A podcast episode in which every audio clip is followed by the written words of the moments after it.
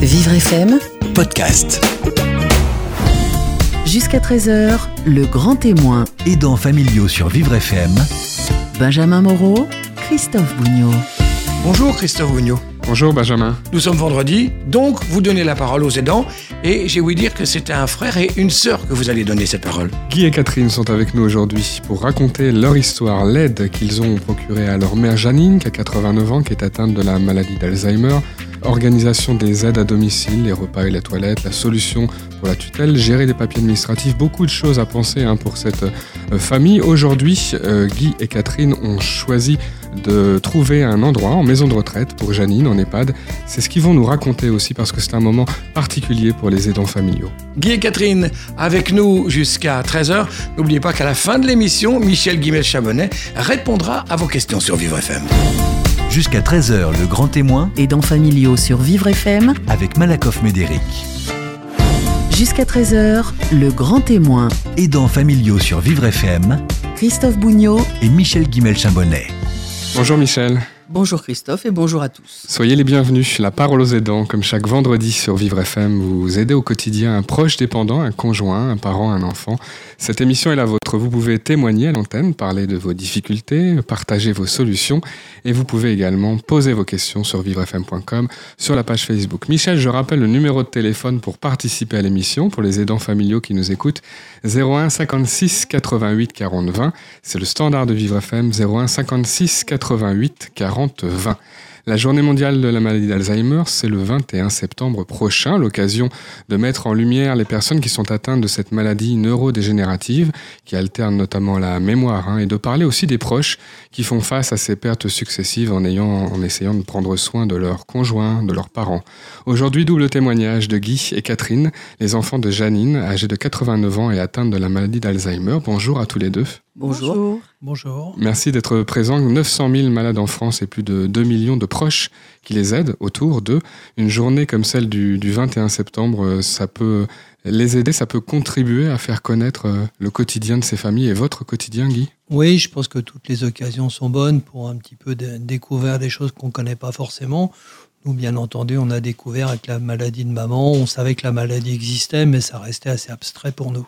Au début, on est comme ça, euh, euh, Catherine, face à un océan de questions. Le diagnostic a été posé euh, il y a 4 ans. On y reviendra sur cette phase-là où il y a eu un maintien à domicile de, de votre mère, mais on est face à l'inconnu. Ah, complètement, oui, oui, oui. Surtout que moi, je n'avais aucune euh, expérience proche de la maladie. J'avais pu entendre des, des amis parler de leur expérience, mais ce que j'ai compris et découvert, c'est que pour chaque personne, c'est différent. La maladie évolue différemment. Euh, donc oui, c'est de dire, mais qu'est-ce que je vais faire à partir de, là?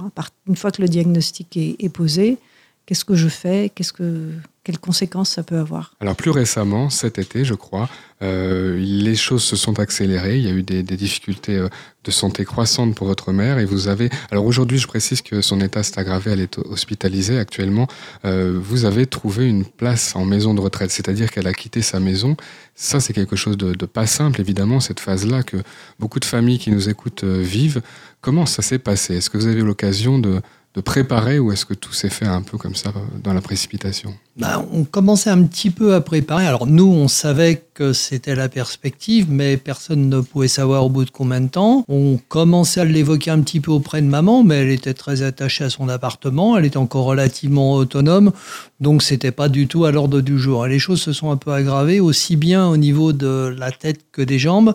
Vraiment rapidement, jusqu'à une fois où après une nouvelle chute, elle était un peu hagarde, assise dans son fauteuil. Et donc après avoir fait venir SOS médecin, etc., bon, j'épargne les détails euh, techniques ou médicaux, euh, bah, il nous a dit il faut rester avec elle pour surveiller. C'est ce que vous avez fait. Vous êtes resté euh, très Voilà, près dans un pendant- premier temps, tout de suite 24 heures, et puis après, on a réalisé que dans plein de domaines, elle était absolument plus du tout capable d'être autonome. Et bah, donc, on s'est dit, bah, on est resté. Donc, on s'est installé avec mon épouse. Notre fille est venue nous relayer régulièrement. Notre nièce est aussi venue une fois.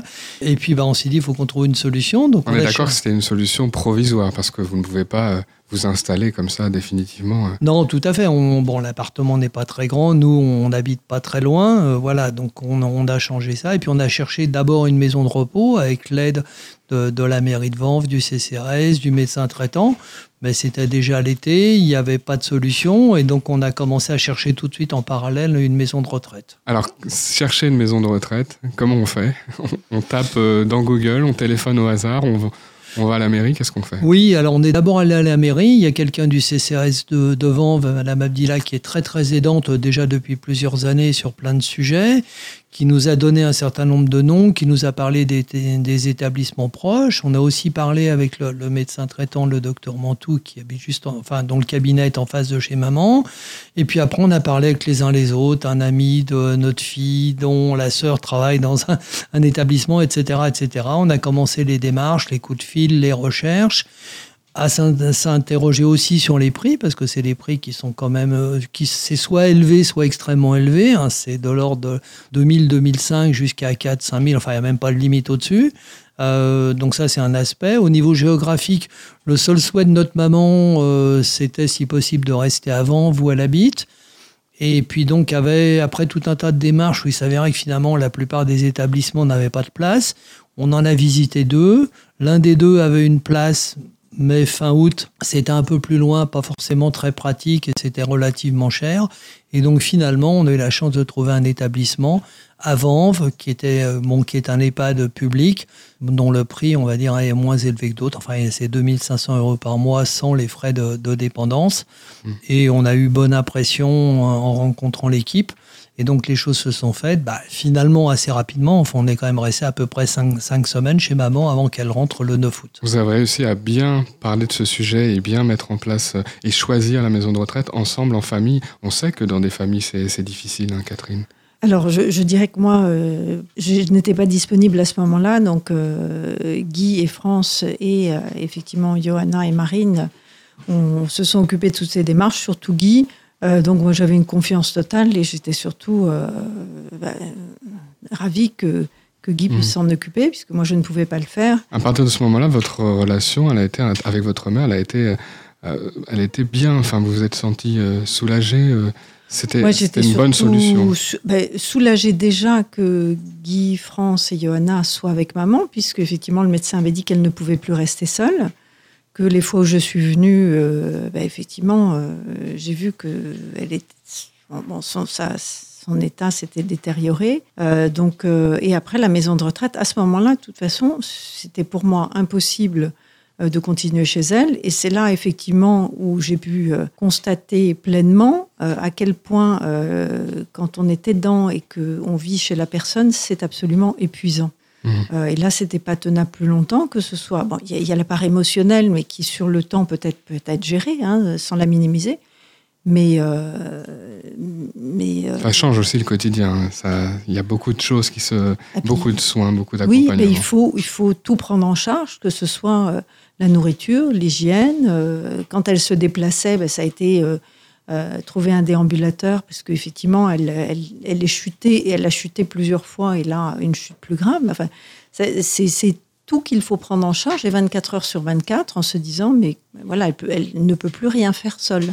Donc ça change complètement, et c'est absolument épuisant, euh, moralement et physiquement parce que euh, eh bien elle est tombée encore et même Guy qui est costaud eh ben, à un moment dit j'arrivais pas à la, à la relever donc oui il y, a- il y a vraiment tout tout change et ce n'est pas tenable sur le long terme. Enfin à mon sens malheureusement il y a des personnes pour qui c'est plus compliqué ou ils ne trouvent pas de maison de retraite ou n'ont pas les moyens de, de payer une maison de retraite. Mais dans la mesure où c'est possible oui il faut faut opter pour cette solution même si au départ on n'est pas on n'est pas ravi. C'est pas ce que l'on souhaite. Michel je- moi, je suis ravie, par contre, de vous entendre expliquer tout ça, parce que c'est ce que je dis depuis 15 ans, qu'effectivement, il y a des limites au maintien à domicile, et que la limite s'appelle sécurité. Et quand la sécurité n'est plus là pour la personne dépendante et pour les aidants familiaux, ou même les aidants professionnels, quand il y en a qui, participent, quand la sécurité n'est plus là, il faut effectivement euh, changer complètement l'objectif de vie quotidienne pour la personne. Et donc, il est important de trouver un établissement pour que la personne puisse être hébergée dans des conditions sûres. C'est vraiment, euh, et c'est exactement tout ce que vous venez de dire. Il faut penser à tout, et la charge psychologique et euh, physique devient trop importante pour l'aidant familial, mais je dirais aussi la charge mentale, c'est-à-dire que votre tête n'est pleine que de ce que vous devez faire et de, des choses auxquelles vous devez penser pour votre parent dépendant. Il n'y a plus de place pour quoi que ce soit d'autre. Guy, un mot. Oui, alors sur la recherche de la maison de retraite, c'est vrai que ça a été presque une activité à temps plein pour moi pendant peut-être deux, trois semaines. Mmh. Donc heureusement, France, mon épouse, le week-end ou le soir, Johanna, quand Catherine ou euh, Marine, notre nièce, pouvait appuyer, bah, elle relayait. Il y a des domaines, par exemple l'hygiène, il est clair, je ne me serais pas senti à l'aise pour m'occuper de ma maman. Donc on s'est un peu, un peu réparti les tâches. On est en retraite tous les deux, mon épouse et moi-même. Notre fille travaillait, donc elle, elle venait le soir pour prendre le relais pendant la nuit ou souvent le week-end. Je dirais qu'on était trois mobilisés euh, quasiment à temps plein, même si parfois on dormait un peu, alors plus ou moins bien selon les personnalités de chacun. Bon, on a mis nos activités euh, entre parenthèses. Bon, c'était la, période des vacances scolaires. Moi, j'avais moins de sport, etc. Et on est en retraite, mais ça doit être absolument insoluble pour des gens qui doivent en, en parallèle travailler. Et Qu'est-ce là, qui a changé euh, dans les instants où elle a intégré la, la maison de retraite? Ça a été plus simple, plus apaisant? Bah, disons, ça nous a permis au bout de, de quelques jours de partir une, semaine au bord de la mer pour se, changer les idées avec mon épouse. Catherine, euh, Patricia, Marine, Johanna sont venus voir maman à la maison de retraite.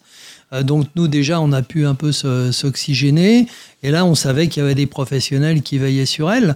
Alors qu'avant, à chaque fois qu'elle se levait, quand c'était la nuit, euh, Johanna se réveillait pour voir si elle se trompait pas et qu'elle tombait pas en allant aux toilettes, etc. Donc à chaque fois qu'elle se levait, on était en éveil pour voir si elle utilisait bien le déambulateur. Euh, Au bout d'un moment, elle était tellement désorientée qu'elle nous demandait où elle savait plus. Elle allait dans la salle de bain quand elle voulait aller au WC, même entre la salle de bain, les WC et la chambre. Elle savait plus où elle en était. Et quand on lui demandait un moment euh, où elle était, elle dit bah je suis chez vous parce Mhm. que nous on était là alors qu'on était toujours chez elle. hein. Oui. Michel, un mot, un conseil alors pour un placement réussi, justement, pour Et- trouver le bon endroit? Ah, alors, pour trouver le bon endroit, je pense que il faut effectivement visiter beaucoup d'établissements et ne pas avoir peur de, de dire vraiment, je viens pour voir parce que je ne veux pas euh, installer mon parent euh, n'importe où. Ça se fait hein, tout à fait euh, normalement. Et Il y a aussi des, des essais, des places d'hébergement les- l'hébergement temporaire. Mais dans avant, certains- avant même dans, pas dans- partout, mais dans certains il établissements. y en a beaucoup, il y en a de plus en plus. comment Mais comment ça se passe. avant même d'en arriver là, je pense qu'il ne faut pas hésiter à visiter, à demander à rencontrer euh, des membres du personnel. Mais je trouve que l'accueil est beaucoup plus ouvert actuellement qu'il ne l'était il y a 10 ou, ou 15 ans, euh, de la part de l'encadrement de ces établissements d'hébergement. C'est beaucoup plus facile d'aller, de visiter. Et il y a un critère, qui est mon critère, mais qui est important, si vous entrez dans un établissement où ça sent pas bon, eh bien, vous n'installez pas votre parent là-bas. Ça veut dire qu'il y a, il y a trop d'hygiène un peu défaillant. Ça, c'est le premier critère. Et ensuite, vous voyez s'il y a plusieurs personnes installées en train de dormir dans un fauteuil effondré. À ce moment-là, c'est pareil, c'est pas un bon établissement. Mais par contre, si les peintures sont très moches, euh, toutes vieilles, mais qu'il y a de la vie dans la maison, alors c'est un bon établissement. Je pense qu'il faut être plein de bon sens pour trouver le bon endroit. Le témoignage de Guy et Catherine aujourd'hui dans La Parole aux aidants sur Vivre FM. La suite dans quelques instants. En fin d'émission, Michel Guimel-Chambonnet répondra à vos questions, questions posées sur Internet et Facebook. À tout de suite sur Vivre FM. Jusqu'à 13h, le grand témoin, Aidants familiaux sur Vivre FM Christophe Bougnot, et Michel Guimel-Chambonnet. La parole aux aidants, c'est jusqu'à 13h. Comme chaque vendredi sur Vivre FM, vous aidez au quotidien votre enfant, votre conjoint, votre parent. Euh, témoignez, prenez la parole à l'antenne. 01 56 88 40 20, c'est le numéro du standard de Vivre FM. Je suis avec euh, la psychologue Michel Guimel-Chambonnet et avec nos invités Guy et Catherine qui s'occupent de leur mère Janine. Janine a 89 ans, elle est atteinte de la maladie d'Alzheimer. On parlait dans la première partie de euh, ce moment où elle a dû s'installer en, maison de retraite. Alors j'ai utilisé le mot placement. Catherine, vous vouliez réagir sur ce mot qu'on entend beaucoup, que tout le monde utilise comme ça dans le langage courant. Oui, oui, je souhaitais réagir parce que euh, c'est une personne dont on parle.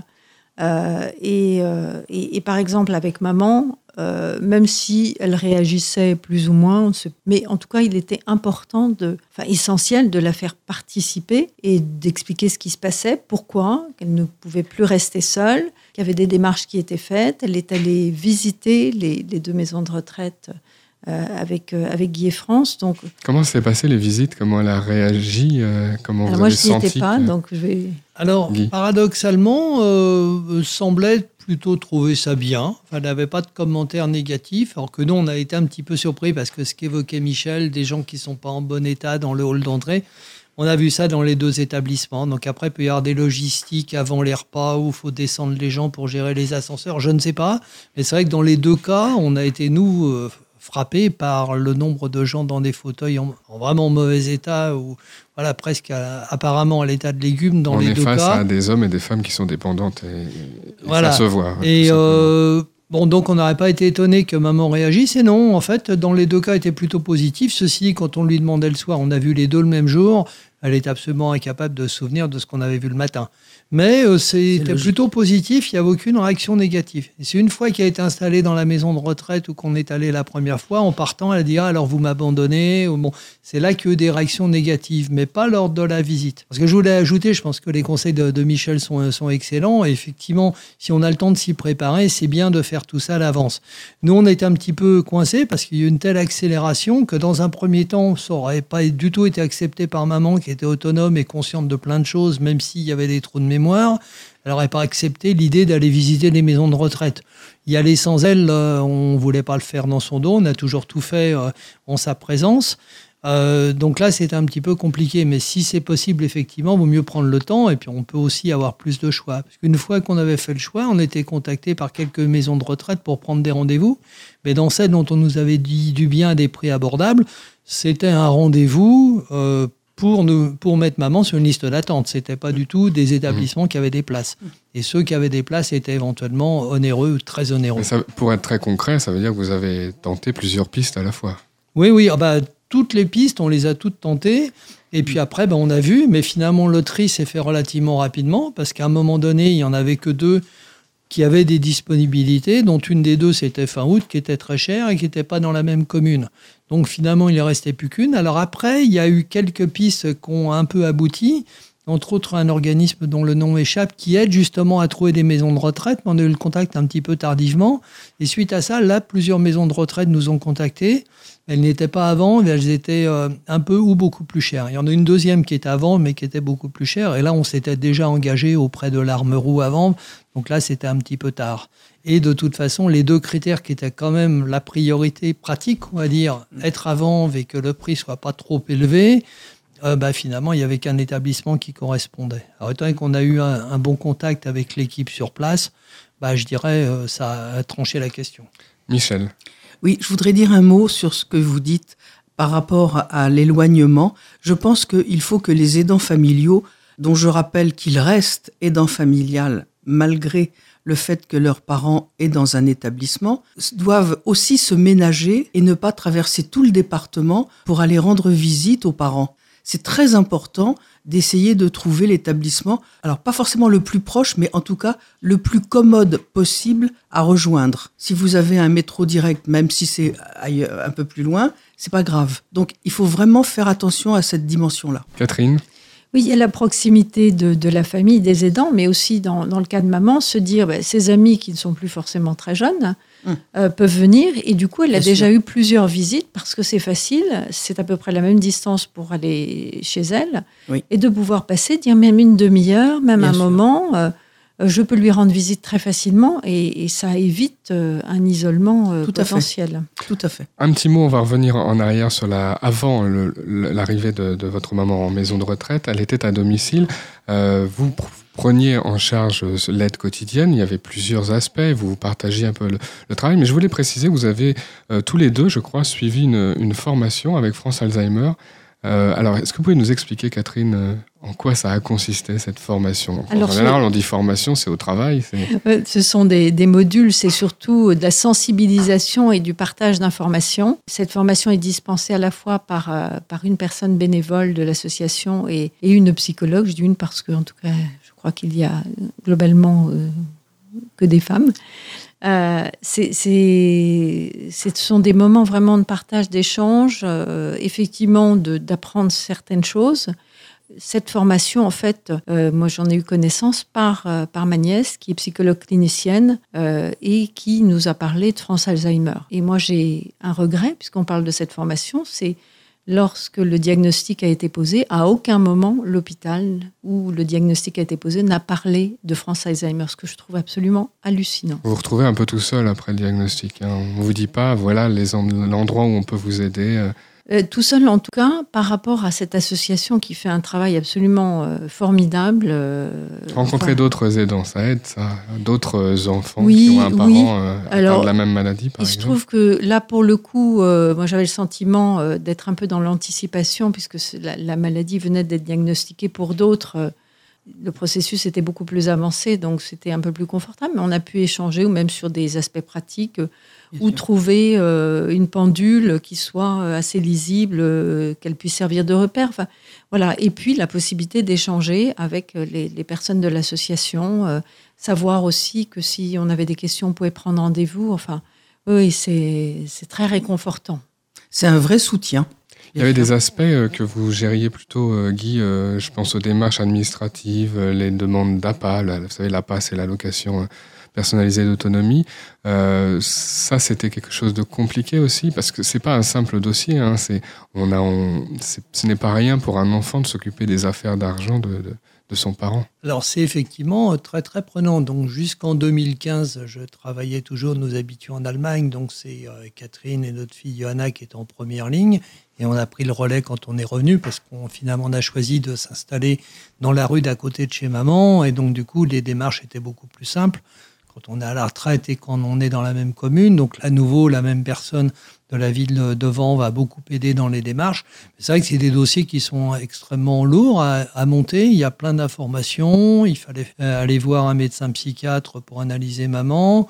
Euh, en parallèle, Catherine et moi avions déjà la procuration pour la banque, mais il a fallu aussi passer à un stade supérieur. On a fait euh, une démarche auprès du tribunal de Vanves pour qu'il y ait une curatelle simple qui soit mise en place pour protéger maman, parce qu'il y avait eu deux, trois cas, c'était fait un petit peu escroquer, c'était pas très grave, mais bon, on savait qu'il y avait un risque dans ce domaine-là. Il fallait faire aussi les démarches pour avoir la carte handicapée, parce que pour l'emmener dans différents endroits, bah, maman pouvait plus y aller en transport en commun, donc fallait l'amener en voiture, et évidemment, fallait pas pouvoir, fallait pouvoir se garer relativement près. Donc c'est vrai Tout que ça, ça, prend- du travail, du ça temps, prend et- beaucoup de temps. Ah Et difficultés, Beaucoup, hein, beaucoup Michel. de temps. Et on imagine quand euh, effectivement l'aidant familial est quelqu'un qui travaille, qui a des enfants euh, qui ont encore beaucoup besoin. Euh, vos enfants à vous sont des jeunes adultes, mais quand les enfants sont des adolescents, c'est vrai que tout ça devient extrêmement compliqué. Et c'est vrai que l'administration ne fait pas beaucoup d'efforts pour faciliter les choses. Catherine, euh, vous avez alors avec euh, l'as- l'association France Alzheimer, vous avez bénéficié, je crois, de, sorties culturelles. Vous avez aussi été accompagné sur le plan euh, psychologique. Vous pouvez peut-être nous, nous parler de ça. C'est un conseil que vous donnez à ceux qui nous écoutent de ne pas rester seul Ah, face à l'aide euh, que l'on apporte. Alors, du coup, j'avais juste envie de faire une petite parenthèse, parce qu'on a évoqué à deux reprises, je crois, c'est une maladie de la mémoire. La mémoire, c'est ce qui est de plus apparent. C'est ce qu'on connaît tous. Mais pour moi, et on en a souvent parlé avec, euh, avec France, ma belle-sœur, c'est une maladie du comportement. Et du coup, on dit aujourd'hui, c'est une maladie de l'instant. Il n'y a pas d'avant, il n'y a pas d'après. Donc, ce que m'avait dit le, le médecin au moment du diagnostic, c'est euh, il va falloir être patiente et puis il y aura des mouvements d'humeur. Bon, maman, on a eu peu, euh, elle n'est elle est pas angoissée, elle dort bien. Donc, il y, a des choses que moi j'ai pu constater positif. voilà, à l'occasion de ces visites. Et j'ai vu des malades qui étaient beaucoup plus en difficulté. Mais effectivement, ces sorties culturelles, d'une part, ça a été l'occasion pour nous de sortir en fratrie, puisqu'on était souvent tous les quatre. Euh, et puis, c'est une ouverture au monde. Euh, ça stimule la curiosité. Euh, donc, maman était ravie. Euh, et puis, c'est l'occasion de faire des sorties qui ne soient pas que médicales. Parce qu'il y a un moment, effectivement, Guy évoquait le fait que maman se déplaçait de moins en moins. Mais sinon, euh, les sorties, c'est pour aller chez le médecin. Alors que là, c'est dire, eh bien, euh, on arrive, euh, donc on peut arriver au musée, euh, et puis on a des guides qui sont là que pour nous. les premières, c'était samedi matin, le musée est fermé. Donc c'est d'abord une visite, puis un atelier. Donc ce sont des conditions exceptionnelles. Il y a toute une équipe qui est disponible pour nous, et on ressort gonflé à bloc. Et puis c'est valorisant pour la personne malade aussi euh, parce que euh, elle peut réagir ou pas, mais voilà, on est là pour elle et pour qu'elle ait du plaisir. Et ça, ça fait vraiment du bien. Ne pas oublier le plaisir, c'est le, le, message, Guy? Oui, euh, souvent parce que l'objet de la visite euh, hein, enthousiasme pas forcément maman. Picasso, bon, le palais de Tokyo, palais, ça lui plaisait. Mais euh, bon, euh, le fait d'être avec nous, d'aller au restaurant avant ou après, ça, ça la motivait bien. Mais en fait, ça, on la comprend. voilà, les réunions de famille, elle était toujours partante, à différence de l'orthophoniste ou d'autres soins bah, médicaux. Là, elle rechignait. On comprend. Et en fait, dans ces moments-là, elle montrait le meilleur d'elle-même. Comme dans les reportages. Elle est passée une fois à la télé au, journal. Il y a eu six heures de préparation du reportage. Et pendant et deux ou trois fois, la journaliste nous a dit Mais vous êtes sûr qu'elle a été diagnostiquée Alzheimer? Parce que là, elle était très motivée, tout allait bien, elle montrait le meilleur d'elle-même, alors que dans la vie quotidienne, quand on lui demandait comment ça allait, bah, elle répondait toujours faiblement, ou ça va pas très fort, ou j'ai plus ma tête, ou je me sens seule.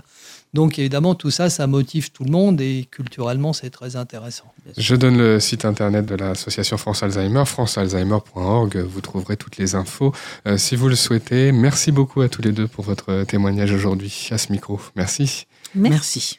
Dans quelques instants, c'est la dernière partie de l'émission. Michel, vous répondez aux questions Internet et Facebook des aidants familiaux. Vos questions. À tout de suite sur Vivre FM. Jusqu'à 13h, le grand témoin. Aidants familiaux sur Vivre FM. Christophe Bougnot et Michel Guimel-Chambonnet. La parole aux aidants, c'est jusqu'à 13h sur Vivre FM. C'est la dernière partie de l'émission. Je suis avec la psychologue Michel Guimel-Chambonnet. Michel répond maintenant à vos questions Internet et Facebook, questions des aidants familiaux. Karima nous écrit du 11e à Paris. Ma mère refuse la venue des infirmières et aide à domicile. Elle me dit que c'est à la famille de prendre en charge ses aînés. Que puis-je lui répondre et comment faire en sorte que la première venue chez elle d'une infirmière se passe bien? Alors je crois qu'il faut expliquer à cette euh, maman, âgée probablement, que la famille est là pour tout ce qui est l'accompagnement affectif d'une personne âgée, effectivement, mais que les soins techniques, c'est-à-dire les choses qui s'apprennent, euh, que les professionnels apprennent au cours de leurs études et qui leur permettent d'avoir un diplôme pour exercer ce métier, euh, ce ne sont pas les, personnes de la famille qui peuvent les faire. Les soins techniques, c'est quelque chose qui est très particulier, euh, qu'il ne, il ne faut pas rater son coup en quelque sorte, parce qu'on peut faire plus de mal que de bien. Euh, donner une douche à quelqu'un, ça suppose de savoir comment aider la personne à aller dans la douche. ça glisse, c'est mouillé. Ça, suppose aussi de savoir euh, dans quel ordre on fait la toilette. C'est pas intuitif, c'est pas quelque chose qu'on peut euh, réinventer. Et donc pour toute cette partie-là, il faut faire appel à des professionnels. Par ailleurs, il faut aussi que le, la Karima, la, fille de cette dame, lui explique qu'elle ne se sent pas la capacité, à la fois moralement et physiquement, de s'occuper de l'hygiène de sa mère parce que c'est très, euh, c'est une intimité très particulière. Évidemment, un enfant sort du ventre de sa mère, mais à partir du moment où il en est sorti, il n'y revient plus. Et donc, euh, s'occuper de l'intimité d'une personne, ça peut rendre mal à l'aise, et ça peut rendre mal à l'aise aussi la personne dépendante. C'est pas seulement les dents qui peut être mal à l'aise. Donc, toutes ces considérations font que le, le professionnel est indispensable. Cela étant, Karima peut tout à fait rassurer sa mère en lui disant Mais je serai présente, euh, de toute façon, je ne te laisse pas, enfin, je ne t'abandonne pas, je vais m'occuper de toi, mais sur d'autres points, sur d'autres plans. Et je crois que si elle arrive à le, faire passer, euh, sa mère euh, recevra assez facilement le, soignant qui viendra l'aider pour toutes les, les tâches d'hygiène, de toilette, etc. Question des aidants familiaux, vos questions sur vivrefm.com. Damien nous écrit de Montluçon. Ma, ma femme est atteinte de la sclérose en plaques.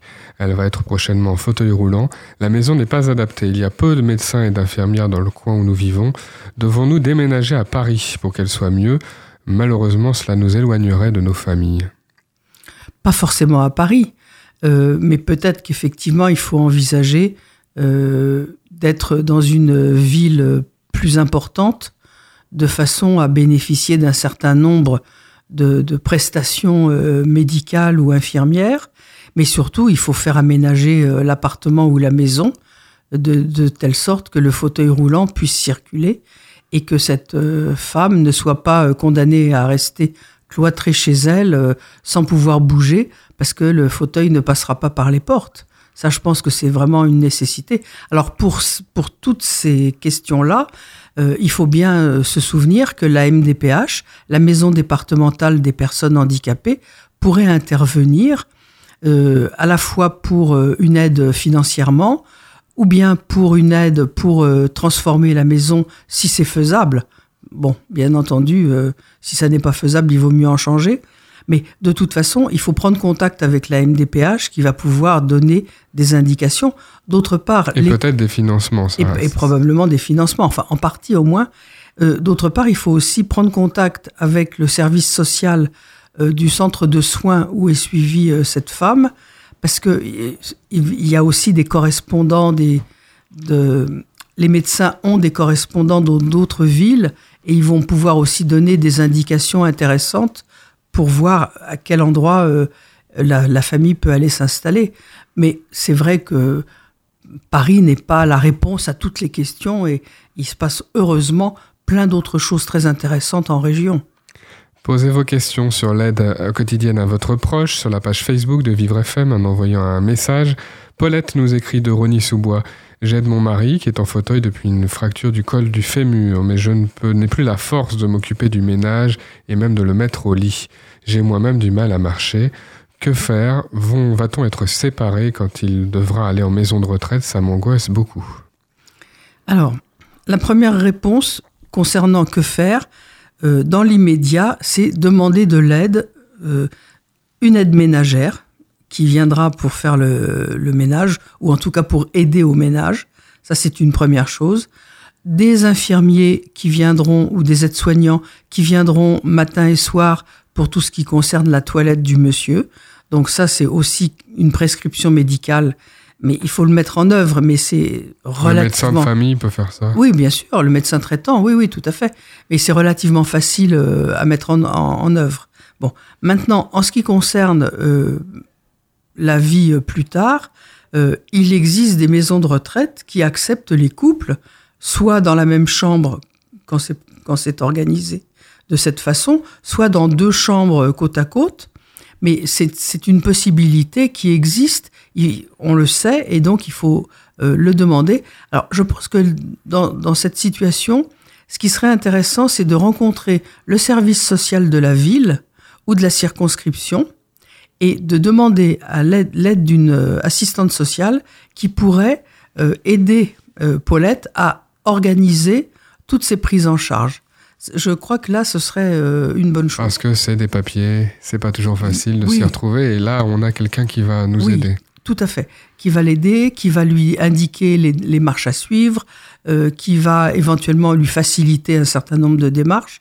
Euh, il faut aussi voir avec la maison départementale de la personne handicapée, puisque c'est, il est tout à fait possible qu'une euh, une aide puisse venir aussi de ce côté-là. Une aide dans les, dans les papiers, dans les, dossiers. Donc il faut vraiment euh, voir autour d'elle. Elle n'est pas seule et isolée pour s'occuper de ces questions.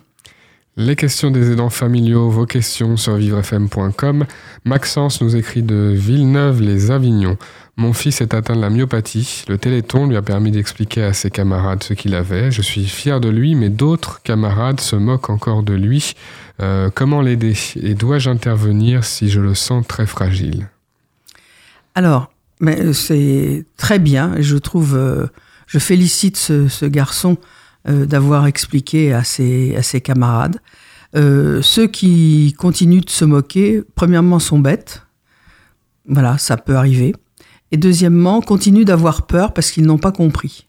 Alors, je, il me semble que ce qui pourrait être intéressant, c'est que ce papa, euh, non pas par rapport à la fragilité de son enfant, qui ne doit pas être si fragile que ça, puisqu'il a été euh, assez fort pour raconter, pour expliquer, mais que ce papa euh, demande à, l'instituteur ou au professeur euh, de venir dans la classe et d'expliquer lui aussi, avec d'autres mots peut-être, euh, avec un petit film éventuellement, ou avec un livre, ce que c'est que cette maladie et montre en quoi, d'abord les moqueries ne font pas avancer les choses, et d'autre part en quoi la vie peut continuer tout à fait malgré la maladie.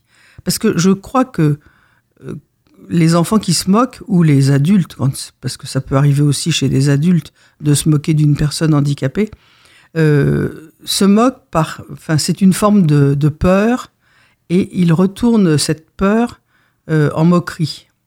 Donc, plus on explique, plus on a de chance de, faire changer le regard et, d'empêcher euh, toutes, ces, toutes ces bêtises, toutes ces moqueries, tous ces mots déplacés, enfin, tout ce qui est les, les, comment dire, les pics qui, qui empoisonnent la vie de tous. Question des aidants familiaux sur la page Facebook de Vivre FM si vous le souhaitez. Élise nous écrit Danière. La MDPH a scolarisé mon fils deux heures par jour, deux heures par jour seulement.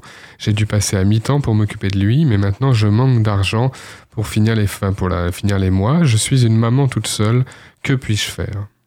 Alors, quelque chose qui ne doit pas se faire, évidemment, euh, prendre un duvet et aller euh, s'installer dans le bureau du directeur, du président de la MDPH, en lui disant Je ne sors pas d'ici tant que vous n'avez pas trouvé une solution pour m'aider. Je dois reprendre mon travail à plein temps et je ne sors pas. Voilà. Vous vous souvenez qu'il y a euh, plusieurs années, euh, deux mamans nous ont raconté qu'elles étaient allées dans le bureau du directeur de la DAS de leur département avec euh, le matériel pour changer leurs enfants. Et elles ont dit, nous ne sortons pas d'ici, nous allons nous occuper d'eux dans votre bureau, tant que vous n'aurez pas euh, trouvé euh, comment vous, vous allez pouvoir nous aider. Et effectivement, ça a pris quelques jours pour le directeur de la DAS de ce département, mais il a trouvé des solutions. Parce que des solutions, il en existe. Simplement, on a, oh, on a la flemme de mettre en œuvre. On se dit que ben, c'est pas la peine, euh, qu'elle se débrouille. Enfin bon, toutes sortes de choses euh, inadmissibles. Donc, en effet, je crois qu'il faut euh, se battre, continuer, continuer, ne pas lâcher. Retourner voir le rectorat, retourner voir les, inspecteurs d'éducation nationale, écrire à tout le monde, en parler aux voisins, en parler à tous les amis qu'on a, en parler à toute la famille qu'on a, pour dire c'est pas possible, on peut pas laisser ça comme ça, et de toute façon ça fera bouger les choses. Posez vos questions à la psychologue Michel Guimelchin-Bonnet chaque vendredi dans l'émission vivrefm.com, la page Facebook de Vivre FM. Vous voulez raconter votre histoire, parler de vos difficultés, partager vos solutions. Le numéro du standard de Vivre FM est à votre disposition. 01 56 88 40 20. 01 56 88 40 20. Merci Michel. Au revoir Christophe.